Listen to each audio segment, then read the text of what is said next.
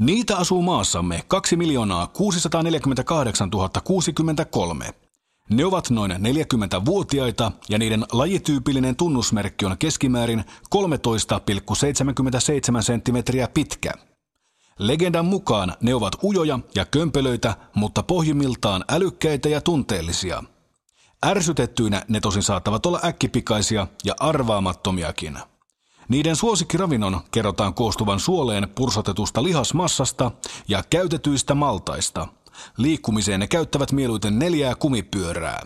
Tervetuloa suomalaisen miehen seuraan. Jos lähdetään nyt tästä kansakuntaa kuohuttaneesta viime aikaa tapahtumasta, eli Tarunhotonen suosikkilehti on lopetettu ja samalla loppuu sinun vieläkin tarunhohtoisempi lääkäripalstasi Bees and Honey, jota olet siis vuodesta 1974 lähtien tehnyt ja vastannut ö, lukijoiden kysymyksiin.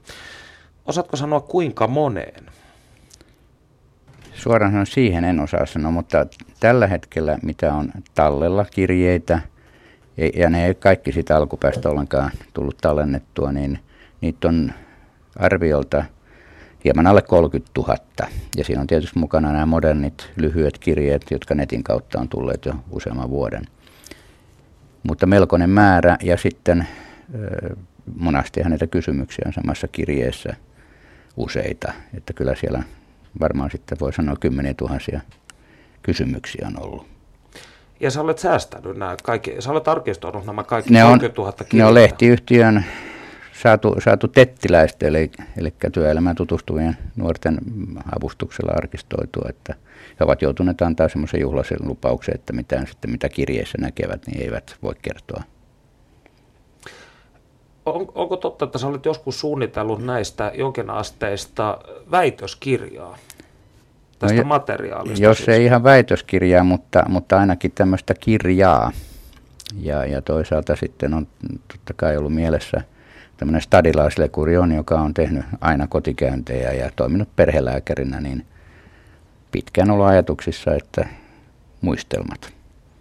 Että pitäisikö se tehdä jonkinlainen yhdistetty versio tai joka tapauksessa tästä materiaalista ovat opiskelijat tehneet, vähän eri tiedekunnistakin ne ovat tehneet tämmöisiä opinnäytetöitä. Ei toki väitöskirjoja mun tietääkseni mitään ollut, mutta, mutta opinnäytetöitä kuitenkin.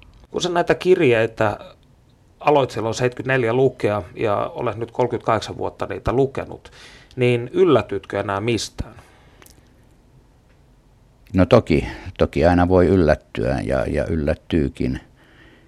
E, se mikä on, ja olenkin sen sanonut jossain esitelmissäkin, että olen saanut istua aitiopaikalla ajatellen näiden nuorten ongelmia, koska kirjeiden välityksellä välittyy semmoinen vilpittömyys – se on vähän eri asia, jos kysytään näitä koululaisilta erilaisilla kyselyillä, joissa on sitten joku tietty määrä kysymyksiä. Kysytään sitä tai tätä. Usein siinä on kuitenkin vastauksissa osalta ainakin paljon semmoista huuleheittoa mukana ja, ja, ja tämmöistä vähän ei välttämättä niin vakavaa suhtautumista. Kirjeestä välittyy se vakavuus. Ja silloin siinä on mahdollisuus niin kuin vuosikymmentä varrella nähdä tietyt trendit, mitkä muuttuu mitkä kenties toistuu ja, ja kyllä se näissä tulee esiin. Esimerkiksi niin semmoista penlaavaa on ollut selvästi nämä nuorten paino, paino-ongelmat, syömishäiriökysymykset, aina alkaen Twiggistä, niin ne välillä painuu taustalle ja sitten taas tulevat esiin vuosien tauon jälkeen. Ja nyt tuntuu jotenkin siltä, että hieman taas hiipumassa, mutta on tullut niin kuin jäädäkseen. Niiden kirjeiden määrä on aika suuri missä on selvää tämmöistä syömishäiriöongelmaa, problematiikkaa ja valtaosa on tytöiltä. Sitten aikana oli nämä sniffailut. Nehän oli myös semmoista, että tuli vuosikausien taukojen jälkeen, niin taas nousi pintaan. 90-luvun alussa, 80-luvun lopussa, niin imppaaminen oli verrattain yleistä. Mihin se jäi? Mä uskoisin, että, että tiukentunut lainsäädäntö, eli kauppojen liikkeiden Ensinnäkin ne, ne, ne ei kai enää saa pitää samalla lailla esillä näitä liuottimia, eikä niitä saa myydä varmaankaan alaikäisille. Ja, ja en, en oikeastaan muuta syytä osaa. Totta kai varmasti joku merkitys on ollut vallistuksellakin, että mitä kaikkea se tekee niin aivoille, munuaisille, maksalle ja, ja, ja luuitimelle, jos sitten jää koukkuun tämmöiseen imppaamiseen. Sillä on todella hankalia sivuvaikutuksia. Se, mikä tänä päivänä sitten on ehkä kaikkein voimakkaimpana, ei nyt uutena, mutta selvästi koko ajan paisuvana ongelmana näissä kirjeissä tulee esiin, on mielenterveysongelmat. Ja siitä on syytä olla, olla todella huolissaan ja sikäli aivan loistavaa, että sitten tasavallan presidentti on ottanut eh, tämän asian niin vahvasti esille ja jo silloin vaali, vaalikampanjan aikana ja selvästi lähtenyt toteuttamaan sitä omalta osaltaan kannustamalla tämän asian keskustelun selvittelyyn. Eli sä et yhdy tähän kritiikkiin, jota tätä kampanjaa kohtaan on osoitettu siitä, että tämä on vähän tällaista niin kuin löperöä. No en, en kyllä sillä lailla yhtyisi, että mun nähdäkseni hän oli, mitä, mitä presidentti voi tehdä on, että käynnistää asian keskustelua, että, että siinä on sitten jo lainsäädännöllisiä kesteitä, että mitä hän voi tehdä, mutta, mutta se on varmaan semmoinen hyvä käynnistys. Ja, ja sitten äh, Suomessa on aika tyypillistä, että kritisoidaan hyviäkin hankkeita aika vahvasti. Pitäisi sitten esittää tilalle jotain parempaa, jos lähtee kritisoimaan. Että äh, musta ei olisi nyt oikeastaan se tärkeintä tällä hetkellä, että erilaiset ryhmät rupeaa tässä nokittelemaan toisia, vaan jotenkin autettaisiin todella nuoria. Sä olet itse todennut julkisuudessa, että tämä nuorten huonovointisuus johtuu kovista paineista ja sanonut, että ihmisen kehitys ei pysy muun kehityksen tahdissa. Mitä sä tällä tarkoitat? No lähinnä tulee oikeastaan mieleen, että, että jos katselee aikuismaailmaa, joka käy hyvin tässä tavallaan verrokkina, ne paineet, mitä siellä on eri, eri firmoissa, eri, eri toimialoilla – ja ehkä nimenomaan mitä tekniikan alalla tapahtuu. Loistavaa kehitystä, mutta et pysyykö etenkään lapset sen tahdissa, niin, niin se on sitten ihan toinen kysymys, että osataanko me oikealla tavalla antaa niitä käyttöön, valvoa. Sitähän nyt on nähty, eh, miten, miten ongelmaista voi olla esimerkiksi internetin tämä, tämä välittämä tieto – kuinka sitä voi suodattaa lapselle jollain lailla, että lapsi pystyisi ymmärtämään kaikkea sitä. Se näkyy näissä kirjeissä. Nuoret pyörivät mitä oikeastaan ihmeellisimmillä palstoilla eh, uteliaisuudesta, etsimässä itse, itselleen vastausta johonkin kysymykseen. Ja sitten ovat hämillään ja, ja sitten kirjeissä, niin oikeastaan valtaosa on ollut tyttöjä. Jotka, 90 prosenttia, joo, ja, ja nä, näistä, jotka sitten siellä on ihmetelleet, niin näitä asioita, niin siellä on pornosivuilla käydään toistuvasti ja, ja sitten rupeaa nuorta tietysti askarruttaa, onko tämä nyt sitä normaalia seksiä. Ja sitten kun ne on hyvin nuoria, niin kyllä se on aika ymmärrettävää, että ne on sitten enemmänkin kuin hämillään. Ne on vähän niin kuin sekaisin, että mikä on oikein ja mikä on todellista ja mikä on... Eli tästä seuraa ahdistusta, voisi sanoa. Ahdistusta ihan selvästi. Se on tietysti vain yksi, mutta, mutta se ehkä kuvaa kuitenkin sitä, että, että millä valtavalla vauhdilla nämä laitteet on kehittynyt. Jos ajatellaan, että kännykkä tänä päivänä, niin, niin se alkaa olla kaikkea muuta kuin puhelin. Ja, ja, tuota, ja kuitenkin ajattelee, kuinka lyhyessä ajasta on muuttunut. Tai... Että se painehan ei tule pelkästään tietysti tästä, vaan se tulee sitten koko yhteiskunnan muusta tahdista. Perheiden tahti on tavattoman kiireinen – Koulu aiheuttaa totta kai omia paineitaan, omilla vaatimuksilla. Suomalainen koululaitos periaatteessa on erittäin hyvä, kuten on kansainvälisesti saatu tunnustusta. Mutta sitten se kiire ja ehkä vielä monasti sekin ihmetyttää, että lapsilla, lapsilla voi olla semmoinen neljä, viiskin harrastusta yhtä aikaa meneillään. Perhe menee koko ajan – että milloin, milloin asetutaan hetkeksi paikalleen tai syödään yhteisiä aterioita.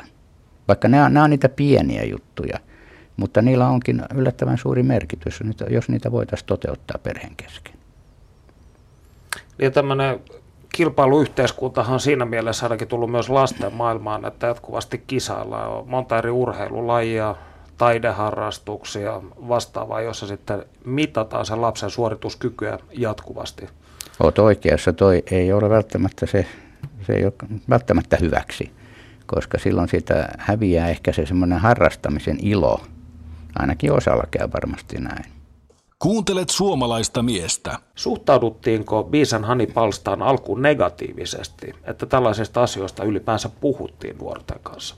Kyllä se nuorten suhtautuminen oli todella positiivista ja, ja silloin kun nuorilta tulee kiitosta tai kritiikkiä, niin se on yleensä hyvää. Että se, siinä on ehkä tietty arvostus ollut sitä lääkärin ammattia ja työtä kohtaan. Että, mutta sitten kun nuorempana kävin paljon luennomassa huumeista, ja tarkoituksena oli tietysti valistaa, mutta sitten kun meni pienemmille paikkakunnille, niin kyllä siellä oli, oli muistankin yhdenkin vanhan, vanhan tänin tai vanhan mummo, joka siellä sanoi, että tuommoisia saatanan lähettiläitä tänne tulee. Että tuota, se oli tietysti juhlava. No yritin ymmärtää häntä tietysti, että, et, mutta et silloin alkuaikoina tietysti tämmöiseen puhuttiin huumeista tai lääkkeiden väärinkäytöstä tai muusta, niin kyllä sitten tietysti etenkin maaseutupaikkakunnilla niin herättiin vähän sitä vasta, vasta mielipidettäkin. Mutta yleensä oli erittäin positiivista tähän työhön suhtautuminen. Mutta lehden, lehden niin kuin palstan suhteen, niin kyllä se on selvästi niin näiden nuorten kuin terveydenhoitajien ja kollegojenkin taholta niin on saanut tukea ja, ja kiitosta. Voisiko sanoa, että onko suomalaisten suhtautuminen vaikkapa nyt suvun jatkamiskysymyksiin ja siitä tiedottamiseen muuttunut neljän vuosikymmenen aikana? No varmasti vapaammaksi paljon. Ja yhä nuoremmat tietysti, ja hyvä on, että pohtivat. Mutta tietysti sitä soisi, että vielä kymmenenvuotiaiden ei tarvitsisi niin tämmöisiä asioita, voisi olla vielä lapsia. Ja etenkin tyttöjen lapsuus näyttää tänä päivänä jäävän kyllä todella turhan lyhyeksi. Se vaihe, jolloin voi lapsettaa, leikkiä nukeilla ja, ja tota, kuvitella. Ja, et siellä on painetta ikätovereista tai saman, saman luokan oppilaista ja, ja joskus sitten tuntuu, että vanhemmatkin tukee semmoista liian aikaista aikuistumista. Ja, ja luojan kiitos tämä nyt tämä uusi formaatti, missä oli joku tämmöinen lasten kauneuskilpailu tai mikä ihmeessä nyt oli, niin nyt ei mennyt läpi. Että tässä vielä ollut viho viimeinen. Se herätti aika ankaran reaktio, että tämä Facebook-ryhmä, jossa sitä vastustettiin, niin ihan muutamassa päivässä tuli 20 000 ihmistä. Eli voi sanoa, että sä et luultavasti ole ainoa, jota tämä häiritsi. Joo, mä aikanaan, sitten on jo kauan kauan sitten näin Yhdysvalloissa, missä tämä oli silloin jo siis vuosikausia sitten, niin kyllä se sielläkin kritiikkiä sai. Mutta siellä on sitten taas eikä kaupallisuus niin vahvaa, että jossakin osavaltiossa se pyöri sitten. Itse olet syntynyt 40-luvulla. Ö, olitko nuorempana itse hämmentynyt sukupuoliasioista vai pystyy, pystyitkö keskustelemaan tai hankkimaan tietoa niistä vanhemmilta ihmisiltä? No kyllä kai se sen ajan tieto hankittiin kavereilta ja lehdistä. Ja ehkä mitä nyt on jäänyt mieleen, niin parturissa kun oli, niin siellä niitä lehtiä oli yleensä, minkähän nimi se nyt oli, siellä oli cocktail, muistaakseni joku tämmöinen lehti, jota sitten siellä varmaan vähän aamapunastuneena saattoi katsella ja, tai Kalle, mä en muista, nämä nyt tulee mieleen, että mitä oli. Ehkä se oli se cocktail-niminen lehti tämmöinen. Ja, ja et ei se, sen, siis se valistus kylläkään tullut koulun taholta. Että sitten kun päästiin sinne yläluokille oppikoulussa, niin ylemmille luokille, niin siellä oli sitten terveysopin.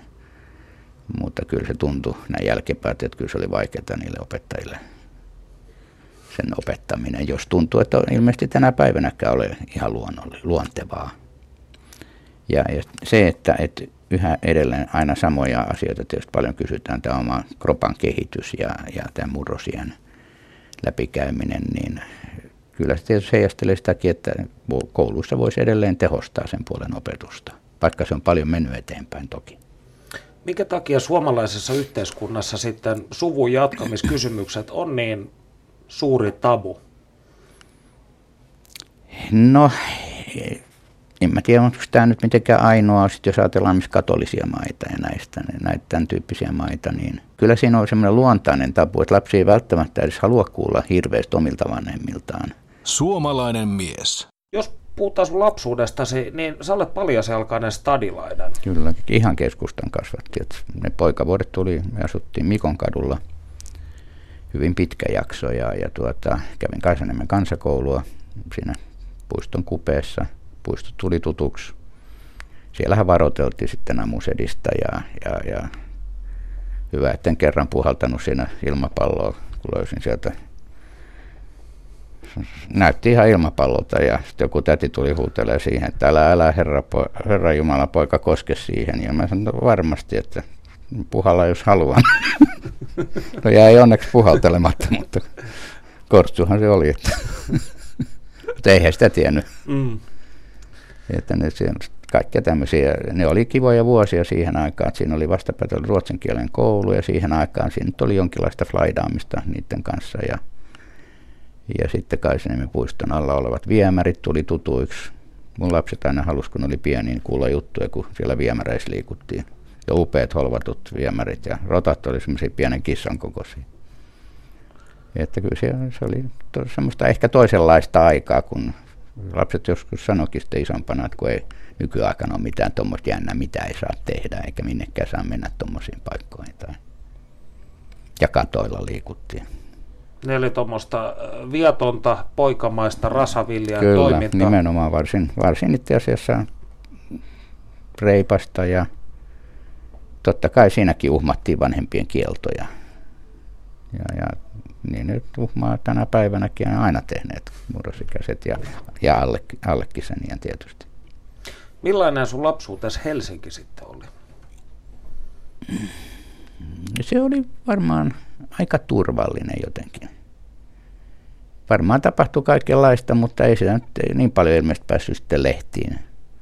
Kyllähän siihen mitä muistaa joskus, niin kun oppi lukemaan, niin luki, että ihmisiä oli tapettu kirveellä tai punta. Puntari oli jostain syystä semmoinen selvästi siihen aikaan tämmöinen, mitä mulle ei jäänyt mieleen, että sillä oli hakattu tohjoksetaan. Mutta muuten se oli sitten, ne oli niitä puliukkoja, oli siinä tietysti keskustan alueella ja, ja nekin monet tienas rahaa sillä, että ne terotti veitsiä ja ne oli tietyllä lailla harmittomia. Ne nukku rappu, rapuisi siellä vinttikerroksissa jossain ja, ja talomies hääteli taas työkseen niitä pois sieltä ja, ja oppi liikkumaan varsin itsenäisesti hyvin pienenä jo siellä keskusta-alueella, että leffateattereissa käytiin ja väli tuntuu, että ties Hesasta parhaiten sen mukana, että mikä, mikä leffateatterin lähellä oli.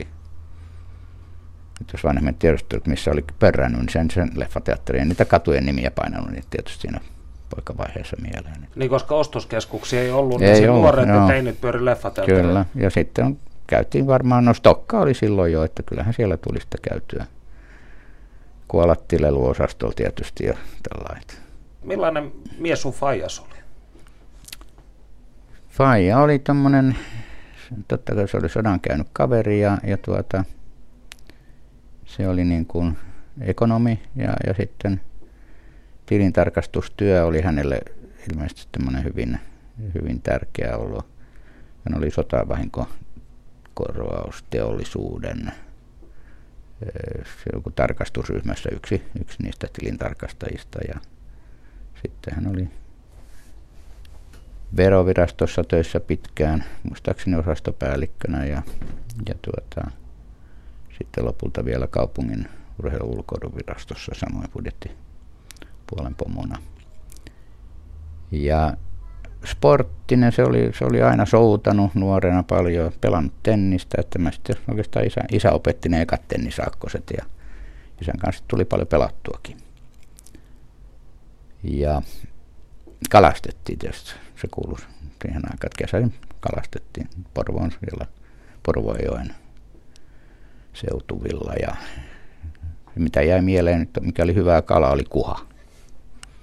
Ja mä tykkäsin jostain, mielestä, jostain syystä, jos mä muistan vieläkin, ne poskilihat. En tiedä, mä koskaan sen jälkeen katsonut aikuisena, että onko siellä millaisia poskilihat. Mulla oli mielikuva, että se jotain poskilihat. Et, tota, joka tapauksessa oli, se oli hyvää kalaa.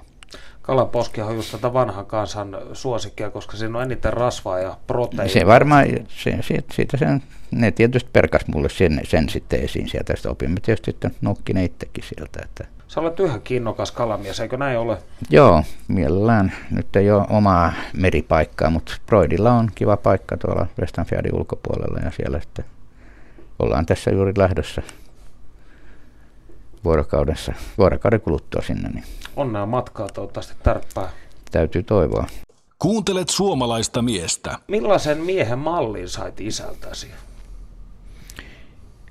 No varmasti semmoinen, että se oli, se oli reilu, kiva faija, mutta noista hommista johtuen sen ajan työtahti oli myöskin kova. Se oli sodan jälkeisen ajan Suomen luomista.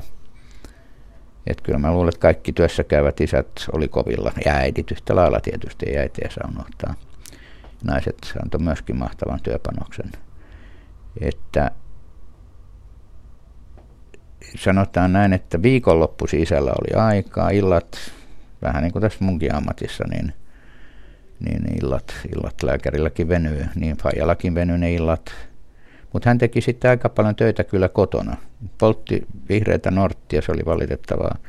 Se oli väliä sinisenä huone siitä savusta ja sitten jossain vaiheessa alkoi tulla se vaihe, että hän sitten siirtyi polttamaan sitten kodin ulkopuolella, mutta, mutta tuota, kuitenkin muistan hyvin. Ja sitten tämä, että pelattiin yhdessä ja kalastettiin yhdessä. Ei sitten näin jälkeenpäin, että silloin on siinä varhaisvaiheessa nyt kauheasti jäänyt muuten juttelulle sitten aikaa, mutta, mutta sitten yhdistä nämä harrastukset myöhemmin. Että, ja kalastuskumppanina tietysti sai olla ihan pikkupojasta alkaen. Siinähän tuli juteltua tietysti. Veneen perässä istuin ja isä souti ja siinä oppi arvostaa nimenomaan tätä soutamista, että kun nykyään kaikki liikkuu moottorilla tai purjeella sitten. Että, mutta soutaminen olisi tosi hyvä kesäinen harrastus. Tässä olisi, että todella jokainen lapsi, ihan kun pitäisi oppia hiihtää suomalaisen, pitäisi oppia soutaa. Pyrin sitten lääkikseen ja siitä se sitten lähti. Ensin kävi Intin ja pojat sai siihen aikaan vielä hyötypisteitä siitä, kun oli Intin käynyt muistaakseni. Ja, ja ja sitten ehkä se oli se, että mä olin pienenä paljon potilaana lasten klinikalla, että kun menin sinne sitten aikanaan kandina, niin siellä yksi vanha hoitaja muisti mut ja sanoi, että mä olin ihan mahdoton, että mun kanssa piti aina öisin pelata dominoa ja, ja, ja tuota, että se muisti kyllä. Tässä nyt oli ainoasta, joka muisti mut sieltä, että, että en ollut muuten ollut hankala.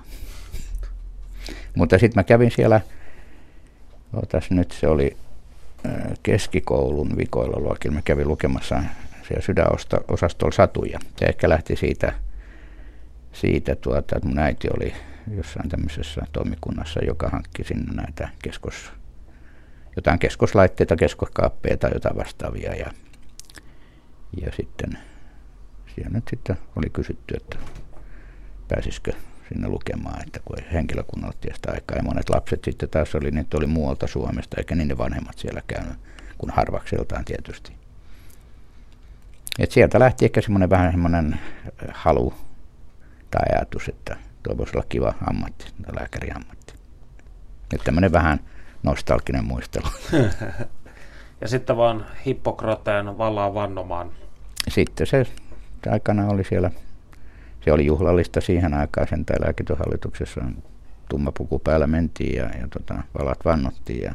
Alat olemaan siinä iässä, että ehkä kohta on eläkkeelle siirtymisen aika. Oletko miettinyt tätä vai aiotko ikinä jäädä eläkkeelle? No kyllä. Siis lääkärin oikeudethan periaatteessa meillä lain mukaan on niin kuin edelleen, vaikka jäisi eläkkeelle, mutta, mutta tuota, totta kai jossain vaiheessa on realistista, mutta nyt mulla ei ole vahdittava tällä hetkellä lapsen lapsia. Mulla on kaksi lasta, mutta toistaiseksi on tuota pikkukansaa vaadittava, että mulla on sikäli aikaa tehdä duunia. Ja sitten täällä kun tapaa noita pieniä, niin siinä sitten niin niitä voi hauskuttaa siinä ja, ja ne toisaalta sitten välillä kyllä kieltämättä hauskuttaa lääkäriä tempauksilla ja kommenteillaan. Että, ja, ja sitten tämä valistustyö niin kauan kuin tätä nyt voi tällä jatkaa jossain muodossa, niin se on sitten jatkumoa tälle palstahommalle. Eli nautit työstäsi? Kyllä, kyllä. On se, on siinä totta kai omaa dramatiikkaa on viikoittain. On erilaisempia potilastapauksia, niiden pohtiminen, mutta tietysti se pitkä kokemus antaa taas siihen sitä omaa näkökantaa tai syvyyttä, miten sen haluaa sanoa kokemus, kokemus auttaa siinä paljon.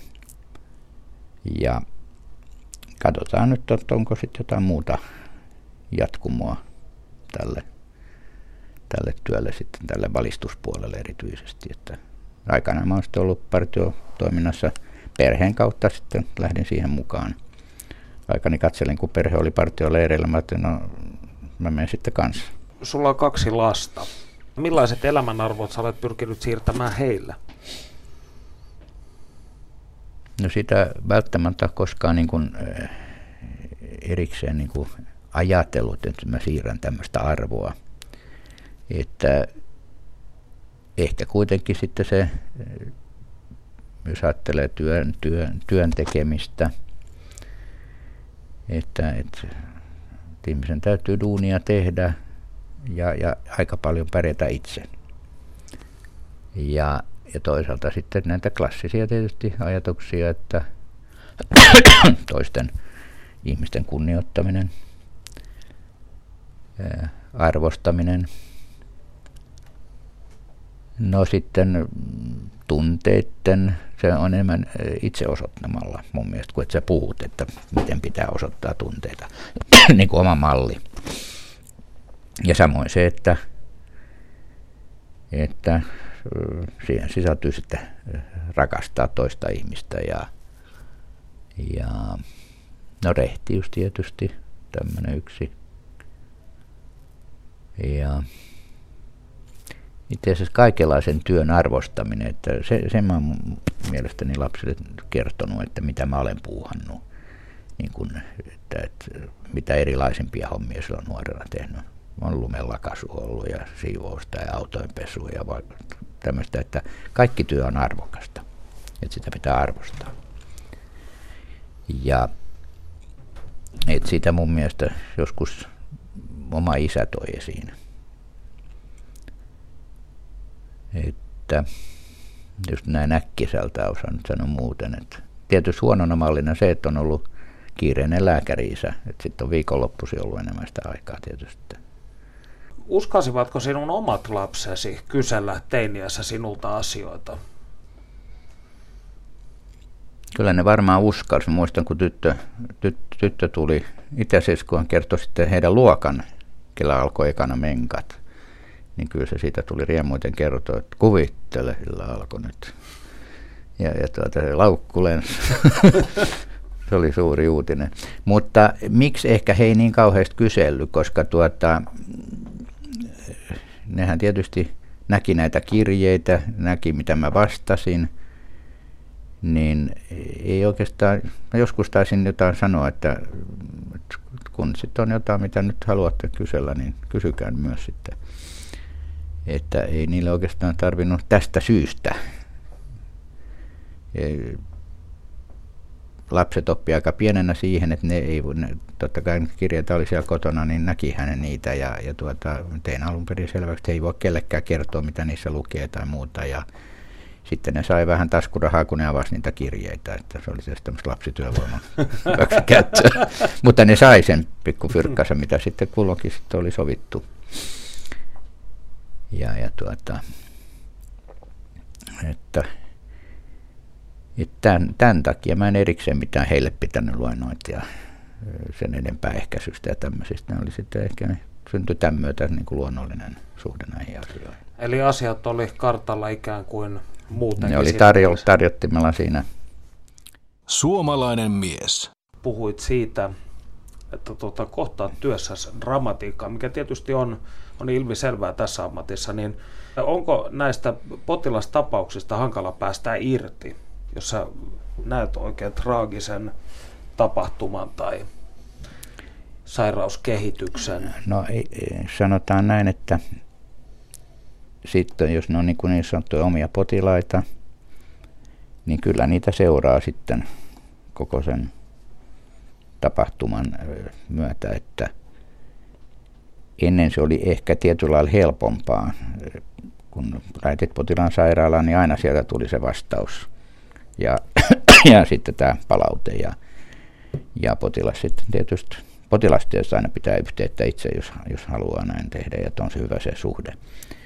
Mutta tänä päivänä sitten koko tietosuojaverkko on niin, niin tiukka, että väli tuntui, että potilas, joka se lähetetty jonnekin tuonne sairaalaan ummeliin, niin jatkoselvityksiä, että se hukkuu sinne jonnekin. Ei välttämättä tuppalautetta. Hmm. Toki voi olla joskus niinkin jonkun, jossain tapauksessa, että en nyt puhu välttämättä omista potilaista, mutta että potilas siellä unohtaa sanoa tai hänet ei ole kysyttykään, että saako antaa sen palautteen lähettäneelle lääkärille. Mutta se on tehty niin, kuin niin byrokraattiseksi toi homma. Pääosin varmaan näistä tietosuoja-asioista johtuen, mutta joskus tuntuu, että onko siinä menty vähän överiksi tai mennäänkö. No mitä sitten, sä sanoit myös, että tämä lääkäri ammatti on syventänyt sun käsitystä elämästä, niin onko esimerkiksi oman kuolevaisuuden ymmärtäminen tai onko siihen tullut tämmöinen, voisiko sanoa, luonnollisempi suhde? Kyllähän sen niin kuin tämän työn myötä oppii näkemään mitä erilaisimpia potilastapausten myötä, että, että, että se on osa, luonnon osa elämää, ihan niin kuin se syntymäkin. Ja, ja, mutta totta kai se suhtautuminen vuosien varrella muuttuu. Ja, ja työ, työ, jos mikä siinä muokkaa. Ja sitten etenkin tietysti nuorempana hyvinkin saattoi, muista hyvin yhden, yhden kandiaikana oli tämmöinen nuori tyttö, oikein viehättävä tyttö tuolta jostain Sisä-Suomesta oli Hussiin sitten lähetetty – vaikean verenpainetaudin vuoksi, että oli tosi korkeat arvot ja mitkä lääkkeet ei tuntunut tepsivän. Ja sitten oli, mä olin kandi sitten ja ne oli mulle tämmöinen kandipotilas sitten ja, ja, tota, ja sitten siinä oli sitten aika synkkiä ennusteita hänelle jostain syystä sitten jo kerrottu, että, että aika toivoton, että sitten se tuhoaa munua sitten vähitellen ja totta kai jos ei saada verenpainetta kuriin, niin kaikki pienet valtimot alkaa sinne kärsiä ja silmänpohjat ja, ja niin poispäin ja sydämen omatkin suonet kestää aikansa. Ja muistan sitten siinä, kun hän sitten sieltä lähetettiin Hussista takaspäin silloin yksi, tai mikä olikaan Meilahden sairaala siinä vaiheessa nimeltään, niin kyllä mä siinä itkin hänen kanssaan. Potilasvuoteella istuttiin siinä ja kyynelet silmissä ja, ja tuota, toivottiin sitten kaikkea hyvää ja sitten hän sanoi, että kun oli ollut kiva, kun oli saanut, oli muutaman kertaan tietysti juteltu, saanut jutella ja se painui sitten pois mun mielestä totta kai vähitellen, mutta se oli pitkään mun mielessä. Kunnes tässä sitten pari-kolme vuotta sitten tuolta Sisä-Suomesta, olikohan Varkauden suunnasta tai mistä tuli viesti, terveiset tämmöiseltä tytöltä, jonka kanssa olin viettänyt aikaa ja kiitolliset terveiset ja elämäniloiset terveiset, että oli sitten löytynyt lääke, joka puri. Fantastista. Ja, ja tämä oli siis aivan ihana, siis kymmenien vuosien jälkeen tämmöinen palaute tuli muistaakseni siellä päin asuvan sukulaisen myötä tämä viesti. Eli tällä tarinalla oli onnellinen Tällä valta. oli siis. Tämä on semmoinen, joka on jäänyt meittämättä tietysti mieleen, koska silloin kun kohtasit tämän potilaan, oli itse vasta aloitteleva lääkärin planttu, jos niin voi sanoa, eli kandi. Ja, ja sitten ö, myötäili vahvasti. Lääkärin tietysti koulutukseen kuuluu semmoinen, että toki pitää myötäelää, mutta sitten jotta oma psyyke säilyy, niin pyst, pitää pystyä vetämään niin kuin tietty raja siihen. Että, että jaksaa vuosia. Niin, että, että, että, mutta että silloin eli vahvasti mukana, totta kai niin kuin muutenkin elää aina vahvasti mukana, mutta että elämä opettaa sitten tietyllä suojautumaan. Ja tämmöinen palaute, se on just great. Voisiko sanoa, että lääkärin ammatti on sitten tietyllä tavalla semmoinen ammatti, mistä ihminen ei ikään kuin täysin ole lomalla, että kun sä suljet tuon oven ja lähdet kotiin, niin kyllä ne asiat varmasti pyörivät sun mielessäsi vielä nukkumaan mennessäkin. No kyllä varmasti aika paljon näin, että siinähän auttaa justiin tämä, että mitkä rentoutumisen kyvyt on opetellut tai onko opetellut tai taidot, sanotaan ne kyvyt on asia toinen, mutta siis taidot, miten, miten on, on opetellut rentoutumaan ja, ja että on riittävä oma sosiaalinen verkko, ystävät, kaverit, kollega, kaverit, perhe tietysti. Että jos aina, jos, jos niin kuin lääkärien perheenjäseniltä kysytään, niin kyllä kai ne aina, aina sanoo, että suurin piirtein, että sitä mihinkään pääset. Se on sitä samaa, mutta, mutta sitten tietysti vähän riippuu, että minkä tyyppisellä nykyään niin valtaosa erikoistuu jollekin kapealle alalle. ja, ja tuota, se voi ehkä johtaa siihen, että voi olla helpompi, helpompikin niin kuin rentoutua, kun tulee kotiin. Taas sitten yleislääkärinä, niin se on, on oltava melkoisesta määrästä niin kuin vähintään pyrkiä siihen, että on aika hyvät tiedot. Kuuntelet suomalaista miestä. Mikä on tärkeintä, mitä olet oppinut suomalaiselta naiselta? se on hyvä kysymys. Miten sitä sanotaan, tuli puskan takaa tuo kysymys. Joo.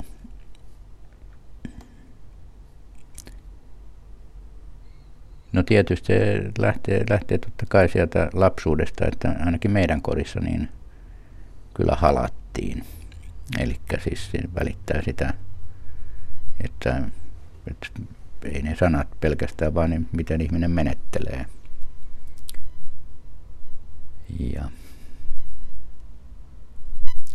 ehkä se myöskin tietysti, että sieltä lapsuudesta, jos lähtee liikkeelle, niin tämä, että tietty ahkeruus, töiden tekeminen, että se mitä pitää tehdä, niin tekee sen kunnolla.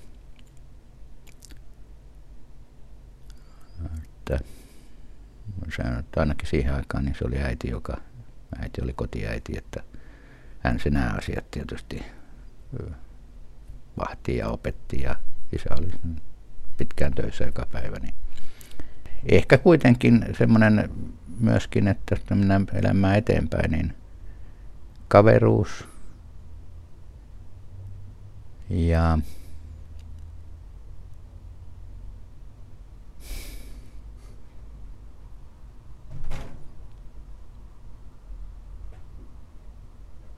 no, miten sen pukis sanoiksi?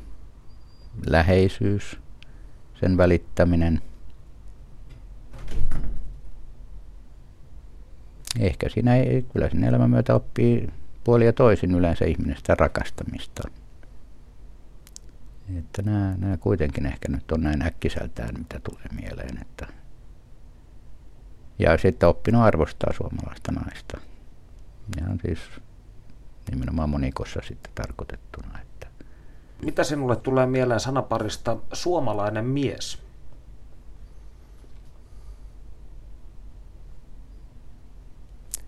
Keskimäärin on varmasti edelleen niin, että on, on tota, aika jämtti, hyvin pitkälti sanansa pitävä, välittävä. Välillä varmaan edelleenkin härkäpäinen. Voisi kuunnella enemmän muita. Ja sitten aika perhekeskeisiä suomalaista varmaan. Vertaan Keski-Eurooppaan, kun tytär asuu siellä, kun hän kertoo, millaista saksalainen yhteiskunta on, niin, niin tuota, siellä on iso murros. Tuolla Keski-Euroopassa kaiken kaikkiaan menossa. Etelä-Eurooppa sama juttu. Siellä on murtumassa vanhoja pitkiä perinteitä siitä perherakenteesta, perhe, miten siellä on miehen asema ollut ja naisen asema. Niin kyllä täällä ehkä ehkä mies on kuitenkin keskimäärin, nimenomaan keskimäärin perhekeskeinen. Haluaa perheen yleensä ja pitää siitä huolta. Ja sitten varmaan oppinut sitä tasa-arvoa vuosikymmenten myötä. Suomalainen mies.